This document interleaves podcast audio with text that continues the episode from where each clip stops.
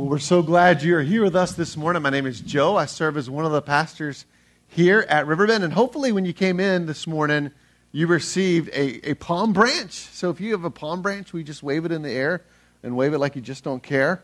Uh, go ahead and do that. Go ahead and do that. And as we think about this time that's called Palm Sunday, as we, we consider all that it entails, all that's involved in this time and in this period in the life of Jesus, it's so fitting that we're in this teaching series called Defining Moments, Making the Time Count. And I just want to read this passage with you uh, that describes what happened as Jesus came in. Listen to what it says here, and I actually want us to read this out loud together. So, on the count of three, we're going to read this together, and if you miss your, a part or whatever, it's totally fine. All right, we know it's going to be a little messy. That's cool. All right, I want us to read this together on three. One, two, three. The crowds that went ahead of him and those that followed shouted, Hosanna to the Son of David. Blessed is he who comes in the name of the Lord. Hosanna in the highest heaven. And so, as we think about what's being said here, we're, we're hearing them to shout this, this phrase, Hosanna in the highest heaven. In other words, it means, Lord, save us. They were identifying and seeing Jesus as one who had power and might, and yet he comes in great humility, riding in on a donkey. And so, as he came in, it says that they shouted this, but then they put palm branches down. And so, I want to invite you to just do that. Maybe put your palm branch on the ground, just signifying that we see Jesus for who he is, that we join this Palm Sunday in recognizing all that he has made available to us, all that's been accomplished because of what he would come to do for us. Now, as we look at this moment, I think all of us would see this as a triumphal moment, triumphant moment in the life of Jesus. It's often called the triumphal entry because of the way he came in. And people are like, yes, Hosanna in the highest. And, and they have in their minds that he's going to be this political king who's going to overthrow the kingdom of Rome and how Jewish oppression at that point in time was happening because of the people of Rome and, and really the way that they were leading, but also the religious leaders and how they were misusing the Old Testament and what it is that, that God had spoken through the Old Testament prophets and yet, Jesus comes in this totally different way. He comes in this totally different way. But in this moment in the life of Jesus, this would be considered a high. We would be like, wow, this is incredible. When we have moments like this, when it, looks like everybody's seeing us for who we are, and we're like, whoo, this is great, this is exciting. But then we know in that same week, there's this day that's coming that's called Good Friday. And in Good Friday, it speaks of what Jesus would do for us on our behalf. And it's good because of what he would accomplish for us. It wasn't necessarily good for him uh, because he would willingly sacrifice for us, each and every one of us. He would give his life away. No one took it, he gave it willingly so that you and I could have the forgiveness of sins. And through his death on the cross, that gave us access to this right standing in relationship with God. And so as we think about him being murdered on a cross, I think we would all say this is a low moment in the life of Jesus, right? So there's a high moment and the low moment in the life of Jesus, all in the same week. And then there's the, the day after, which is often overlooked, but it's an important day. It's called Silent Saturday or Holy Saturday. And Silent Saturday or Holy Saturday refer to this point in time where his disciples are so disoriented they're full of fear and anguish. They don't know what's happening. They don't know what to make sense. They don't know how to make sense of what they've seen with their, their own eyes. They saw Jesus murdered on a cross, and they're like, wow, this was a hoax, I guess. You know, I, we gave our lives to this man and, and to what he was about. We believed he was the Messiah, and yet we saw him murdered. Even though Jesus said this was going to happen and that he was going to resurrect from the dead, they were in a moment where they were like, God, what are you doing and where are you? This is a low moment for them, too. This is a low moment for them. And, and for each of us, we have moments of suffering and moments of silence where we're wondering where God is and what he is up to. And this is important because these are low moments for Jesus and his disciples. And then we know, as we look at the scriptures and we study history, there's a resurrection coming. There's another high moment, the highest of high moments, the resurrection of Jesus, which we're going to celebrate next Sunday. And as we celebrate him rising from the dead, it signifies not only that he defeated sin and death, but that he was exactly who he said he was. And so he's in the business of doing resurrections. Amen? This is good news for us. Now, here, here's the thing, though. In the silent Saturday, or in the suffering that we find ourselves in, we often ask the question, What are you doing? And where are you?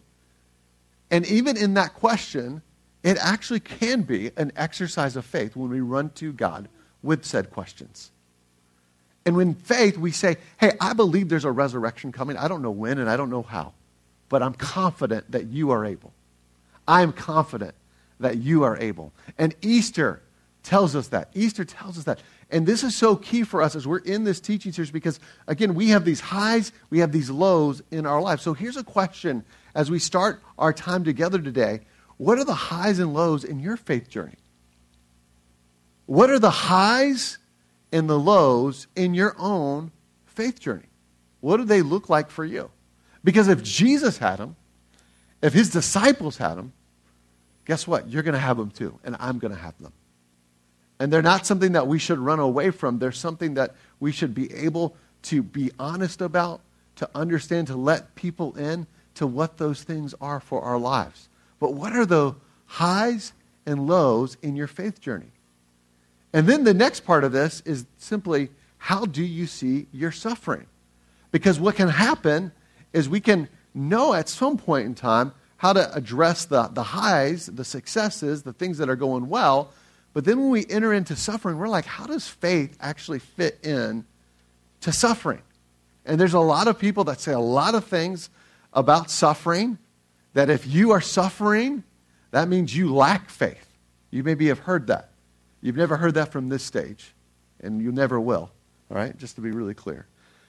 But what we know is that as we hear about suffering, even from a human perspective, it's difficult to make sense. Where does God fit into this? Where does faith fit into this? How do we, again, make sense of this in the midst of our suffering and our silent Saturdays? How do we make sense of what it is we're experiencing? And it's important not only for you to evaluate how you see your own suffering, but how you see suffering as a whole. And I, I'm so thankful that the book of Hebrews really walks us through how we see highs, how we see lows, how we're meant to have the proper perspective when it comes to our own personal suffering. And so, what we're going to do is we're going to continue and wrap up our teaching series, Defining Moments, as we've been looking at Hebrews 11. So, I want to invite you to go ahead, open up your Bibles to Hebrews 11. This is where we're going to be for the rest of our time together today. And as we are here in Hebrews 11, we're going to start in verse 30. And as we start in, in verse 30, again, I, I want to remind us of the work that God is up to and, and how He's working, and, and how faith isn't about really the person per se, in the sense of how much they have, but it's rather about the substance, the one that they're putting their faith in and on.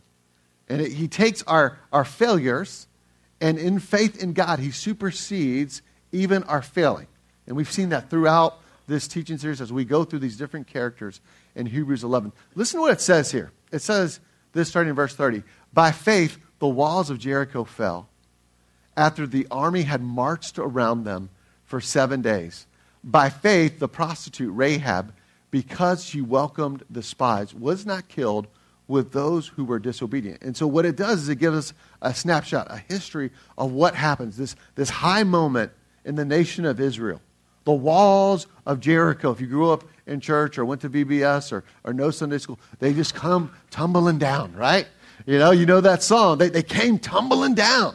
And it tells us this incredible story. If you look at jo- uh, Joshua chapter 6, you see this really play out. And as they walk around the walls of Jericho, it looks crazy to people who are watching this because God asked them to do this. And they're like, okay, these people just keep marching around these walls, right? But they did it. And as they did it in faith, the walls came tumbling down. They came down. And not only did the walls come tumbling down, we also hear about in that same story, in that same moment, there's this prostitute named Rahab. And as we look at Rahab, here's what's so beautiful about her story is here's a woman who has a past. And if you have a past, I got good news for you. God is not done with you. God is not done with your story, with your faith journey. Maybe you say, I'm too far gone. No, no, no, no, no. You cannot outrun his grace and his goodness and his truth. You cannot. And Rahab is an example of this. Because Rahab, who lived one way, then came to faith in God. And as she came to faith in God, which was seen in what she did for these spies, then she goes on to have a major role in the story that we're celebrating today as we come to Palm Sunday. And you may be like, what, what do I mean? Well, she shows up in the genealogy of Jesus Rahab, the prostitute. And it's just beautiful to watch how he uses our past, how he uses our successes, how by faith God makes something out of us and them as well. Well, then it goes on. It says this It says, And what more shall I say? I do not have time to tell about Gideon, Barak, Samson, and Jephthah, about David and Samuel and the prophets, who through faith conquered kingdoms, administered justice, and gained what was promised, who shut the mouths of lions, quenched the fury of the flames and escaped the edge of the sword, whose weakness was turned, in, turned to strength, and who became powerful in battle and routed foreign armies. And here's what's so incredible when you read all these characters, and I'm not going to have time to, to go through each one of them, but what you're simply seeing is God worked through, worked through imperfect, flawed people. Gideon, when you look at his story, he came from the least of the least. He didn't come from a place of power and prestige. In fact, Gideon was so reluctant. He was like, What, God, you want to use my life? I can't believe this. And he kept kind of just filling God out, right? He has all these back and forths with God. But yet he makes it here. He makes it here in Hebrews 11. So if you're one that says, Hey, I don't have the faith of you fill in the blank, it doesn't matter because God uses people even with reluctant faith. He uses people with reluctant faith. Barak is a person who was called to, to fight for the nation of Israel, but he was afraid. And so he calls on Judge Deborah and says, Judge Deborah, I can only go if you'll go with me. And so, even in his fear and even in his insecurity, he's still here in this story. Then there's Samson, and many of you know his story. But his story is full, full of really being misguided and misled and using the power and the might and the strength that God gave him for his own personal gain. And yet, at the end of his life, God uses him in a powerful and mighty way. And he makes it here to Hebrews 11. And he had so many mistakes that he made. Then there's Jephthah. And Jephthah, he wasn't even wanted by his own tribe because his mother was a prostitute. And he was sent away. But then when they needed him, because he was a mighty warrior, they called upon him. And then he eventually became a judge. And this speaks to, again, what it says here in the highlighted section, section whose weakness was turned to strength. And it talks about all the things that they did. Through faith, they conquered kingdoms, administered justice, and gained what was promised, who shut the mouths of lion, lions, quenched the fury of the flames, and escaped the edge of the sword. And they became powerful in battle and routed foreign armies. This is awesome. So there's these, these highs and these lows in the stories that we see through Hebrews 11, but there's something that we have in common with them. Because even in our own story and even in our own journey, we have weakness, don't we? And we're probably well aware of our weakness. We're well aware of our weakness. In, in some ways, for us personally, it's a form of suffering, personal suffering, because we see as our weakness as a reason why we're kind of sidelined and why our lives can't move towards what God has for us. But yet, when we read this, it says, no, whose weakness was turned to strength. We, we read about the Apostle Paul Your grace is sufficient for me, your power is made perfect in my weakness. We hear these things again and again, but we read them as if they don't apply to us. And they do apply to you, and they do apply to me. And so here's a question for you as we read this How has God turned your weakness into a strength? How has He done that? How has He done that in your own life, in your own story? Well, on Friday, we had a chance to have my son Ray evaluated for kindergarten. He just turned five today, by the way. Today's his birthday. Woo, woo, woo, woo. We're doing a little pajama party later on with the family. That was his request. Woo! Love his imagination and creativity, man. Love that boy. But one of the things that, as we go to this evaluation for him to go into to kindergarten, and, and I've shared with you how he is learning differences and delays, and I'm not sure how this is going to go. I'm not sure what they're going to say. You know, and, and Ray's kind of just filling out the lady who's going to do the evaluation. He's like, I'm not sure. And then as soon as she says, hey, we're going to go have fun and we're going to go look at animals, she says, he, he pops up, oh, okay. All right, I like animals. Let's go. And so mom and I are just waiting in the, the office there. We thought we were going to be coming with, but that's not how they roll. I was like, okay, all right, we'll see how this goes. And, and then he goes and gets evaluated, and she comes back and she says, I just want to let you know uh, your son, your son is, is really bright. Your son, your son has a, a great imagination, and his memory is outstanding. As soon as I see, show pictures and, and I show him how to do something, he can recall it back to me like this. There are areas he has to grow in, some of the speech stuff, some of the other pieces of his own learning journey. But then as we're sitting there talking, another person at the office comes over and starts talking to us. And she says, Hey, I, I hear you're a pastor. Where do you pastor at? And I explained to her where I pastor at. And then I tell her why we are in that school district because we were once in South Whitehall, now we're in Northern Lehigh School District. I say, yeah, my, my mother in law is a widow, and her house is just up the road here. And so we chose to, to move in with her, renovate it, take care of her, all these things. She, and, and then she uh, was talking to us, and Amy says, You know, my dad drove school bus here. He drove school bus for this school. And she's like, Who's your dad? Ray Peters. And she goes, I love Ray Peters. I'm so sorry that he's no longer here. She says, It makes sense to me why you married a pastor.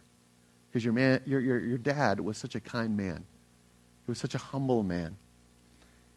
And it was from this conversation, and I want you to see this this is a place of, of weakness, and God yet is using it as a strength. This is a point of weakness for my son in the sense of the, the delays and the differences. For me as well, I have very similar delays and differences, but it allows me to get up here without a manuscript and just talk because of the way I'm wired. I used to do manuscripts, but I used to get lost in them because I start talking and, I'm like, oh man, where, oh geez, where am I at here? Oh, excuse me. And then one day I was like, dude, this doesn't work for me. This is not who I am.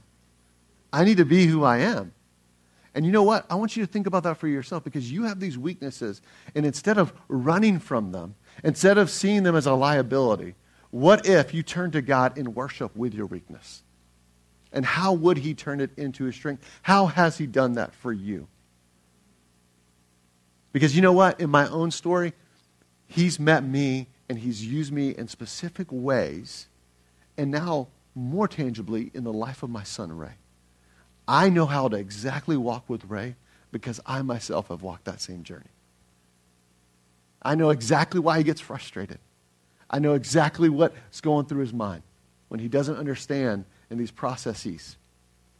I, I can relate. But I want you to see how God's using my weakness and turning it into a strength. And he wants to do the same for you by faith. He does that. Well, it continues on here. Continues on here in Hebrews 11, it says, There were others who were tortured, refusing to be released so that they might gain an even better resurrection. Some faced jeers and flogging and even chains and imprisonment. They were put to death by stoning. They were sawed in two. They were killed by the sword. They went about in sheepskin and goatskin, goatskins destitute, persecuted, and mistreated. The world was not worthy of them. They wandered in deserts and mountains, living in caves and in holes in the ground. And as you read this, I don't think any of us would say, hey, you know what, register for me for something like that. I want to be sawed in two. All right, that, that would be great. You know, I want to experience that. I want to be stoned. I want to, I want to be jeered out. I want to be mocked. I want to be ridiculed. I want to be flogged. These are painful ways in which people suffered. They suffered. And yet it speaks of them not as people who lacked faith, but had great faith. It says the world was not worthy of them. And don't get me wrong, there are times in our lives where we experience suffering because of bad decisions that we've made. There's consequences for those decisions. But even in that, by faith, God can redeem it. He can do that. He does that again and again and again and again. If you don't believe me, look up these stories, read them in the Old Testament, read the story of David. Read it. Read how he blew it. He blew it, but God wasn't done with him. And then read how he responds to God in Psalm 51. It's beautiful. But I want you to hear this because in the midst of what's happening all throughout these different stories, we can be tempted to gloss over this. And I don't want us to gloss over this because defining moments don't just happen when we step into something that's incredible. Defining moments also happen when we lean into Jesus as we are suffering and we're experiencing the pain of life. Because suffering isn't, isn't something that just happens to some of us. Actually, suffering happens to all of us in one way or another. And suffering is a condition of living in a broken world. We live in a broken world. And because we live in a broken world, suffering and pain will come to us inevitably. But I want you to hear how they responded in the midst of it because they stayed pat in their faith in God. That doesn't mean that it wasn't hard. That doesn't mean it wasn't difficult. That doesn't mean that they didn't have tears. That, didn't mean, that doesn't mean that they didn't have these silent Saturdays like the disciples, wondering, what are you doing, God? What are you up to? But they believed in the better resurrection, as it says here. They believed a better resurrection was coming to them. There was a day coming when he was going to make all things new. There was a day coming when they were going to have a new body, a perfect body. There was a day coming when there will be no more death, no more tears, and there's a king, a king who will make all things new. They had that type of faith, a better resurrection.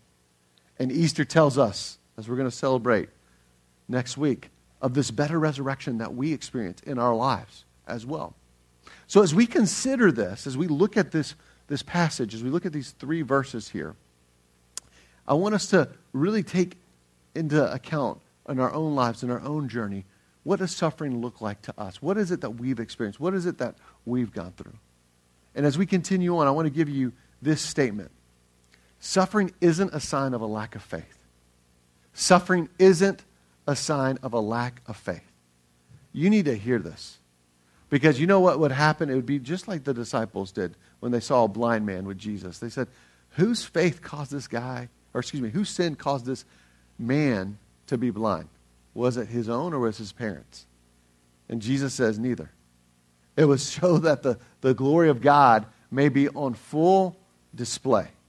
So that the glory of God may be f- on full display. And he ends up healing this man.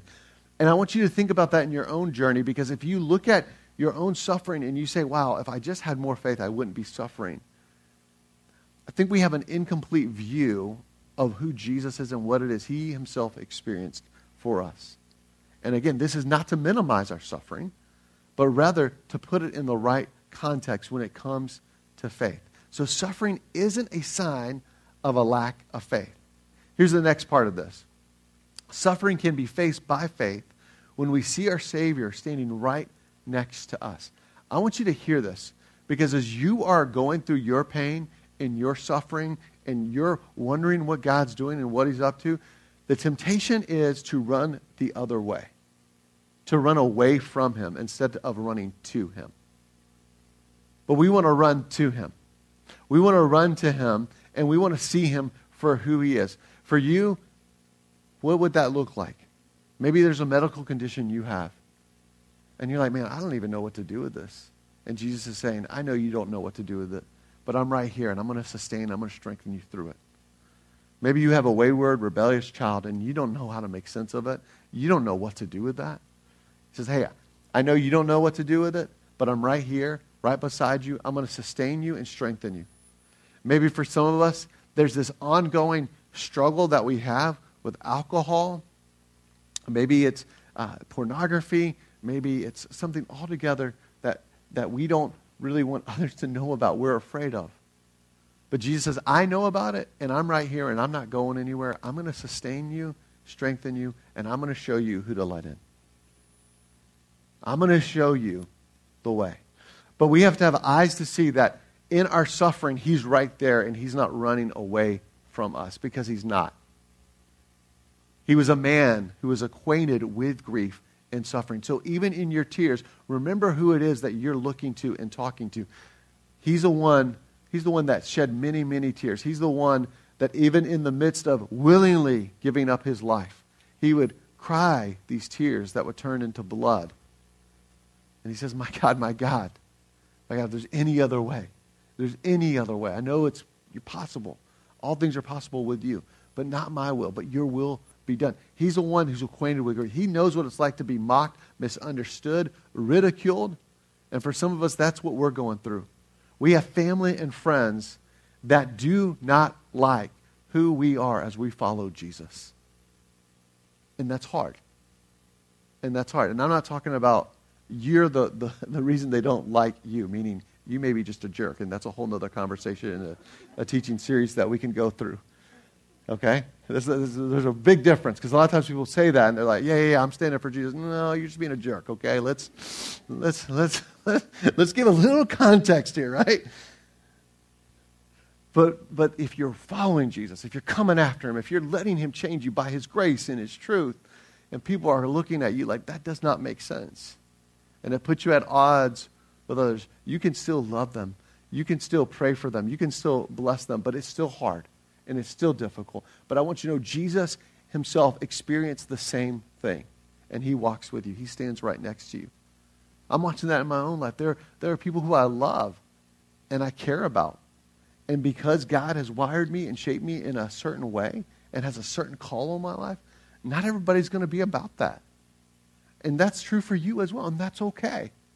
That's okay. It's painful and it hurts and it's like, well, what, what do I do? But if we get past the sting of rejection and we see Jesus for who he is and what he went through, it allows us to stay pat on the conviction of what he says of us and what he's called us to. We can only endure those we look to him. Well, it continues on here, and this is the, the end here of Hebrews 11. It says, These were all commended for their faith, yet none of them received what had been promised. And we read that, we're like, what do you mean they haven't received what they'd been promised? Well, it goes on. It says, since God had planned something better for us, so that only together with us would they be made perfect. And what's that better? Is that better a pain free life? Is that better you fill in the blank? No, no, no. The better is Jesus. He's the better. They were looking forward to what was to come. They were looking forward to the day that Jesus would come, that first advent as we were singing and celebrating that reality of who he is. But they were looking forward to not only him coming, but his death and resurrection and his ascension and his second coming as well. The fact where all things would be made new. There would be no more pain, there would be no more suffering, there'd be more, no more tears. They were looking forward to that day. Until we're made perfect, they're made perfect as we come together around Jesus. And that doesn't mean we'll do everything perfect but rather we're made holy and righteous because of what Jesus himself has done for us. We put our trust and our faith in him. We allow him to have access to every part of who we are, and we join him and journey with him towards what it is that he's calling us towards. And I don't want us to miss this because we have, we have fully, fully what they had hoped for and were looking forward to in the sense that Jesus has come. And now we are going to fully receive it one day when he returns, right? And he makes all things new. And it's a beautiful picture for us because it gives us the faith to continue. It gives us the perspective, even in our suffering. And so as we continue through this, I want to give us a couple things. Here's something, if you're taking notes, that I want to just encourage us to hold on to. Suffering isn't the final chapter of our story. Suffering isn't the final chapter of our story. There's a better resurrection. There's something better that's coming. And it informs how we look at our suffering today. But one of the things that we can do is we can look at the beginning or the middle of the story and say, that's the end of it. But nobody likes a story like that, right? I mean, you don't just read the beginning and the middle, you want to see the whole thing. You know, you know I, I recently did this uh, wedding, and I married this sweet couple. And they were getting married at, at the Roxy Theater. And they're out on the, the sign there, it says, Lord of the Rings. That was their, their, uh, their whole theme for their wedding, kind of this movie theme. It was, it was really fun. But just imagine if you only read a couple chapters into the Lord of the Rings, but were like, ah, I'm bored with this. Ah, and you thought that's how it ended, right? You know, oftentimes we do that with a story of what Jesus is doing in our own lives, is we only look at one part of it without looking at the whole. And when we do that, we lose the hope and the assurance of what he says of us and has for us. And what I mean by that in our own story and lives, well, we can get stuck where Jesus was betrayed and crucified. We can stay there. I think some of us get stuck there. And we say, oh, that's the end of the story. He was betrayed by one of his disciples. And you know what it's like to be betrayed. It's not good, it's not fun. And we're like, oh, that's the end of the story. Well, no, we know that's not the end of the story, but I think at times we live that, that way. We live like that's the end of the story. The betrayal and the crucifixion, and that's it. But we know there's a silent Saturday, there's a waiting, there's a wondering, but there's a resurrection coming as well. So suffering isn't the final chapter of our story. I want you to know God's up to something, even when you don't know what it is exactly. I was with a friend recently, and I was talking to him, and it was like, I don't know what God has for you, but I know there's a resurrection coming. And I believe you believe that too. We don't know when and we don't know how, but we know who brings the resurrection. The resurrection not only to new life, but the resurrection of those dreams that have died. The resurrection of a relationship that's no longer. He's bringing up this new life, and spring tells us of that and gives us the assurance of that. So, suffering isn't the final chapter of our story. Here's the other part of this it's a simple question What are you doing with your suffering? What are you doing with your suffering? What are you doing with it? Because I, I think sometimes we want to hide it. Sometimes we want to stay in just the betrayal, crucifixion mode. We don't want to walk into the victory that Christ has for us in the midst of our suffering. Again, not minimizing it, but his power wants to be displayed in our weakness. It wants to be shown up and shown off in those places, those spaces that we are so reluctant to show. So, what are you doing with your suffering? So, as we consider that, I don't want us to waste it. I don't want us to waste our suffering. So, here's, here's something for us to think about. First is this don't waste your suffering. Instead, allow God to grow you. Don't waste your suffering. Instead, allow God to grow you. He wants to leverage our suffering, even when things are not good, because all things are not good but He's always good, and He can make something good even out of the bad. He can grow us into the likeness of Christ. So don't waste your suffering. Instead, allow God to grow you. Allow Him to deepen your character. You know, I think about these last five years in the life of Ray, and even prior to that, there are these pivotal moments of great pain and suffering in my life for Amy and I. And as I look back at it and I can see it backwards, I wouldn't sign up for it. It wasn't all good in the sense of things that ex- we experienced. But I can see now how he's grown us. I can see now how he's deepened something in us, how he's produced this great hope, as Romans 5 talks about, this perseverance, this steadfastness in Jesus. And we're not perfect at this, by the way. We didn't do everything great in the midst of our suffering. But I want us to hear this that we don't want to waste it, but instead allow God to grow you. Here's the second part don't waste your suffering. Instead, serve others from your story of suffering. I want you to just hear this because so many of us, we like to project strength and not let people into weakness. But I'm going to tell you the places that will minister to the people the most is for you to share when you feel safe about your own struggle and your own suffering and your own pain. When I talk to people, yeah, there's a lot of things that God's allowed me to do, and I'm thankful for that. But the most relatable part of my story is when I start talking about my own pain and my suffering. And it's true. When you experience something really painful and someone's gone before you, doesn't it bring encouragement to you? Like when Amy's dad died in 2011, there were a lot of people who rallied around us, and we're thankful for that. But the people that could give the most encouragement and offer the most empathy are the ones who went through that, who lost a parent. I think about Julie Moyer, how she lost a parent. And she was a great counselor and comforter in the midst of that time for us. But as we think about that in our own story, I don't want you to waste it, but instead to share your suffering story with others. It will bring comfort and hope and remind them they're not alone and remind them there's not something messed up with them. Because oftentimes when we're going through it, we're like, man, I'm just so messed up. God must, must be done with me. He must be upset with me. We start believing all kinds of things. And that's not true. So don't waste your suffering. Instead, serve others from your story of suffering. And as we wrap up this series, I want to give us some major takeaways because this is something I want you to do. I actually want you to share your story with others. I want you to share your story with others. So I want to invite you to write out these questions I'm going to give to you because here's what is incredible to do is when we start writing out our own story, then we, like those mentioned in Hebrews 11, start to see our own faith journey and how God has shown up and shown off. And then it gives us a point of connection with others. Recently, I had an opportunity to write the story of, about my mom.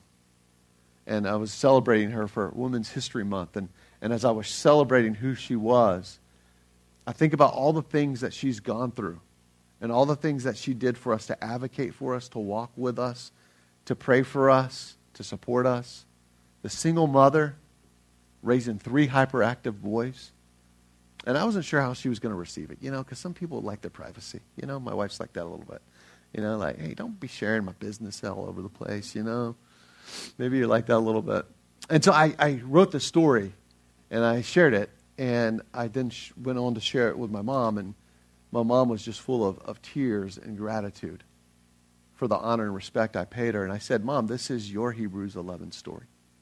Your faith impacted my faith. And your faith has not only impacted my faith, but the faith of my brothers and now your grandchildren. And we're starting to see this ripple out. So as we think about this, I want you to know if you're going to have a point of connection with others, it's important for you to be able to know your story and articulate it. And it's also important for you so that you can be reminded of how good God has been, even in those pain, painful moments, and even in those moments in time where things are going the way you had hoped they would go. So here are the questions, all right? Simple questions. What is your faith story and who is Jesus to you? What is your faith story and who is Jesus to you? What is your faith story and who is Jesus to you? Here's the second question How has God met you in your successes? Because a lot of times what we can do is we can separate God from our successes too. We're like, oh, look, look how good I am. Mm, I got it going on. This gives us a chance to say, wait a minute, how did God show up in my successes? How did he meet me in that? Third question How has God met you in your suffering? How has he met you in your suffering? How has he shown up in those places too? And then the fourth question is this What area of your character and relationships is he seeking to grow? These are questions that I want each and every one of us to answer and wrestle with. I want you to write it out, though, not just to kind of memorize it. I want you to write it out. Maybe you'll use on your iPhone the notes piece, right? Maybe that's what you're going to want to do. Maybe you're going to use a, a notebook or a journal to answer these questions. These are important questions because not only are they good for us, but it allows us then when we enter the spaces with others to be able to be ready to share our story, to share how God has met us and ministered to us as well. And so as you consider that, as you think about that, maybe for you, you want to just jot this down, these four questions. You can take a picture. I've seen some of you doing that as well. Feel free to do that. But it's important that we know um, that because of what Jesus has done for us, we have a story to tell. We have a story to tell. We have something to share. It's a story that he's worked in us and he's working through us, and then we get to bless those around us with it. And so, as we think about that, what I want to do is I want to give us a couple ways to respond in part to what is we've, we've heard. But then the other part of what I want to do is I want to give us a chance to respond to what Jesus fully has done. So this is your exercise this week. I want you to do this. But then the other part is I want us to recognize again and again who he is and what he's done for us. So before we jump into our response, I want to just give us a time of prayer. And then as I give us a time of prayer here and we, we reflect on what God's done, let's just thank him. Let's just thank him for his goodness and his mercy in our lives. Let's pray together. Father, right now, we just want to thank you that you're at work. Our highs and our lows and our weaknesses, you've turned to strength. And our suffering, you've met us, God. You've been so good. You have met us again and again, afresh and anew. And Lord, I just, I know there are people right now who are suffering. There's pain in this place, God. And I thank you that you're not one who's ashamed of us in our painful moments, but you're one who draws near. I thank you, Jesus, that you're the man who's well acquainted with grief, a man of sorrow, it says of you in Isaiah 53. And so, Lord, we look to you and we behold you for who you are, and we want to be held by you. So, Lord, when everything's going really, really well and when everything's falling apart, we know that you're the steadfast one. You're the substance that we build our lives upon. And God, I just thank you that even when we don't know what to make sense of what we're going through in those silent Saturday moments when we're asking, Where are you and what are you doing? We can have the confident assurance that there is a resurrection coming. And Lord, I just pray for the despair that I know this season has brought. Lord, I pray that we would hold on to the resurrection hope.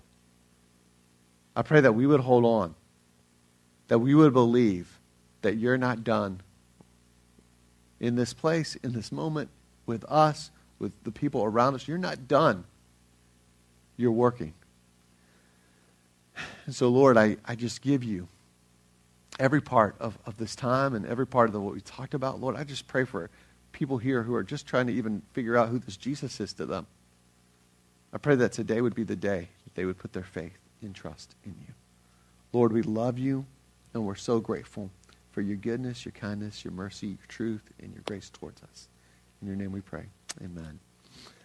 All right, so I want to give you a couple of ways to respond. First way that we're going to respond is we're going to text in if you've made any decisions. We want to know if any ways we can be praying with you, walking with you, helping you towards what it is that God has for you. If you made a decision to follow Jesus, we would like to know that. A couple other ways to respond is through giving. And so I want to invite you to text it in. You can use the app, you can mail it in, you can go online, you can use the offering basket on your way out today. I want you to know it's because of your generosity uh, that we're able and we are prepared for an incredible Holy Week. God is on the move in our ministry. We are so excited about what's going to be happening for Good Friday. Got an online experience available. Then on Silent Saturday, we're doing some chalk art, doing these scenes of the Easter story. And as we go through these different scenes to proclaim the hope that's found in Christ, uh, it's going to give us a chance to be together as a community with our families and we're praying even for opportunities to get in conversations with those who are passing by. And then Sunday, weather permitting, we're going to be out in the parking lot and we're going to get ready to go. We're going to have a great time. We hope that you'll be able to join us for Easter Sunday and bring somebody with you as we celebrate the resurrected one. And we'll have like fire pits set up. We'll have some uh, photography, family photography done by Emily Chambers Photography. Uh, we'll also uh, have some kids' activities going on as well. It's going to be a great time. Now, if the weather doesn't work with us, we have an indoor plan as well. So I want you to know that. So we're good to go either way. But it was our way of saying, hey, let's get everybody together outdoors as we welcome in the resurrected one and celebrate who he is and a picture of spring and the weather changing as well. So we, again, want to invite you to join us for those things, but it's because of your generosity uh, that we're able to do things like that. And we just want to thank you. So we want to invite you to continue uh, to give. And if you have a need, we would love to know that as well. So make sure you let us know that. We have uh, funds set aside and set up to resource and to walk with those who are going through difficult times. And then the last thing I want to mention is communion. And so when you came in today, you received a communion container. It looks just like this. Uh, this is our, our new reality in the world that we live in. Uh, and I even have to learn how to say communion containers because I'm not used to doing that. That's a new thing for us here at Riverbend, but it's important. Uh, and if you don't have one, Pastor Travis is right here. He's more than happy to, to get you one. Uh, but really, what we want to do is we want to remember uh, this suffering servant, Jesus, who paid this great price for us. And so, communion is a chance for us to be reminded of how his body was broken for us and how his blood was shed for each and every one of us, how he's made a way. He's made a way. And, and the book of Hebrews leading up to this point, even as we're going to make a transition next week to Hebrews 12 and 13 and in the new series, Run Your Race, it really is fixed on who this Jesus is and what he's done. Celebrating again and afresh and anew what he's accomplished for us. And so, what I want to invite you to do, as we think back to those questions I gave you towards the end, to think about who Jesus is to you. What has he done for you? And if you're not a follower of Jesus, I want to invite you to put your faith in Christ. And if you're not there yet, we're, we're scripturally just commanded not to partake of communion unless we are followers of Jesus. And that's not to um, alienate us or anything like that, but rather to speak to the severity of it because we're to remember the sacrifice Christ made for us. And by remembering, we're saying, I have put my faith and my trust in you. Now, if you haven't, I want to invite you to just consider who Jesus is. But if you have, communion is also a chance to take inventory of our lives. Where are we with God in the sense of, is there anything that we need to just talk about with Him and tell Him about? Like, hey, is there anything that we're hiding, anything we're ashamed of? He sees all, He knows all. But it's our chance to come clean before Him and to ask Him to create in me a clean heart and renew a steadfast spirit in me, God. Forgiveness is available, it's, it's freely given through Jesus.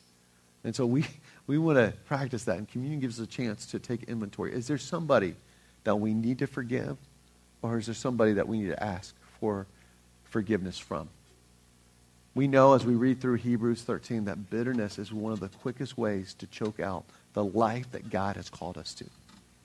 One of the quickest ways because bitterness is not compatible when we truly understand what Jesus himself gave for us, the sacrifice he offered.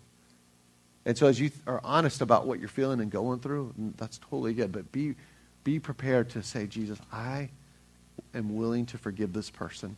And I want to pray a blessing over them. And if you have to do that again and again and again and again, that's okay. That's okay, because that's how his grace and his faith meet us in our journey. But I want you to be thinking about that. Take inventory, take stock, and then just think about what it is he's done for you and done for all people as we enter into Holy Week, as we consider his great love for us. So as you're ready, no rush on this. There's a wafer on the top here. It can be a little tricky, but you just take the wafer off, and then underneath there's the juice. And just remember, his body broken for you and his blood shed for you. Let me pray for us before the band leads us in some songs. Father, right now, we thank you for your goodness and your grace. We thank you for your mercies that's made new and, and given to us every day. Lord, right now, we just want to celebrate and give you all praise, honor, and glory for what you've offered us and given us freely in Jesus. And we just receive. We receive freely. We're reminded of this covenantal love that is ours through Christ. And we just, we bask in it and then it frees us, even in our suffering, to draw near to you, even in our successes, even when things are going well, to draw near. So we, we want to do that in this moment, Lord. If there's anything that we need to ask for forgiveness uh, from, I pray we would do so. If there's anybody that we need to forgive, I pray we would do so. If there's anybody we need to go to and ask for them to forgive us, I pray we would do so. I pray we would keep short accounts, Jesus as you have freely given this to us. Freely. This is your grace. This is your truth. This is your body broken for us, and this is your blood shed for us. We do this in remembrance of you. In Jesus' name we pray. Amen.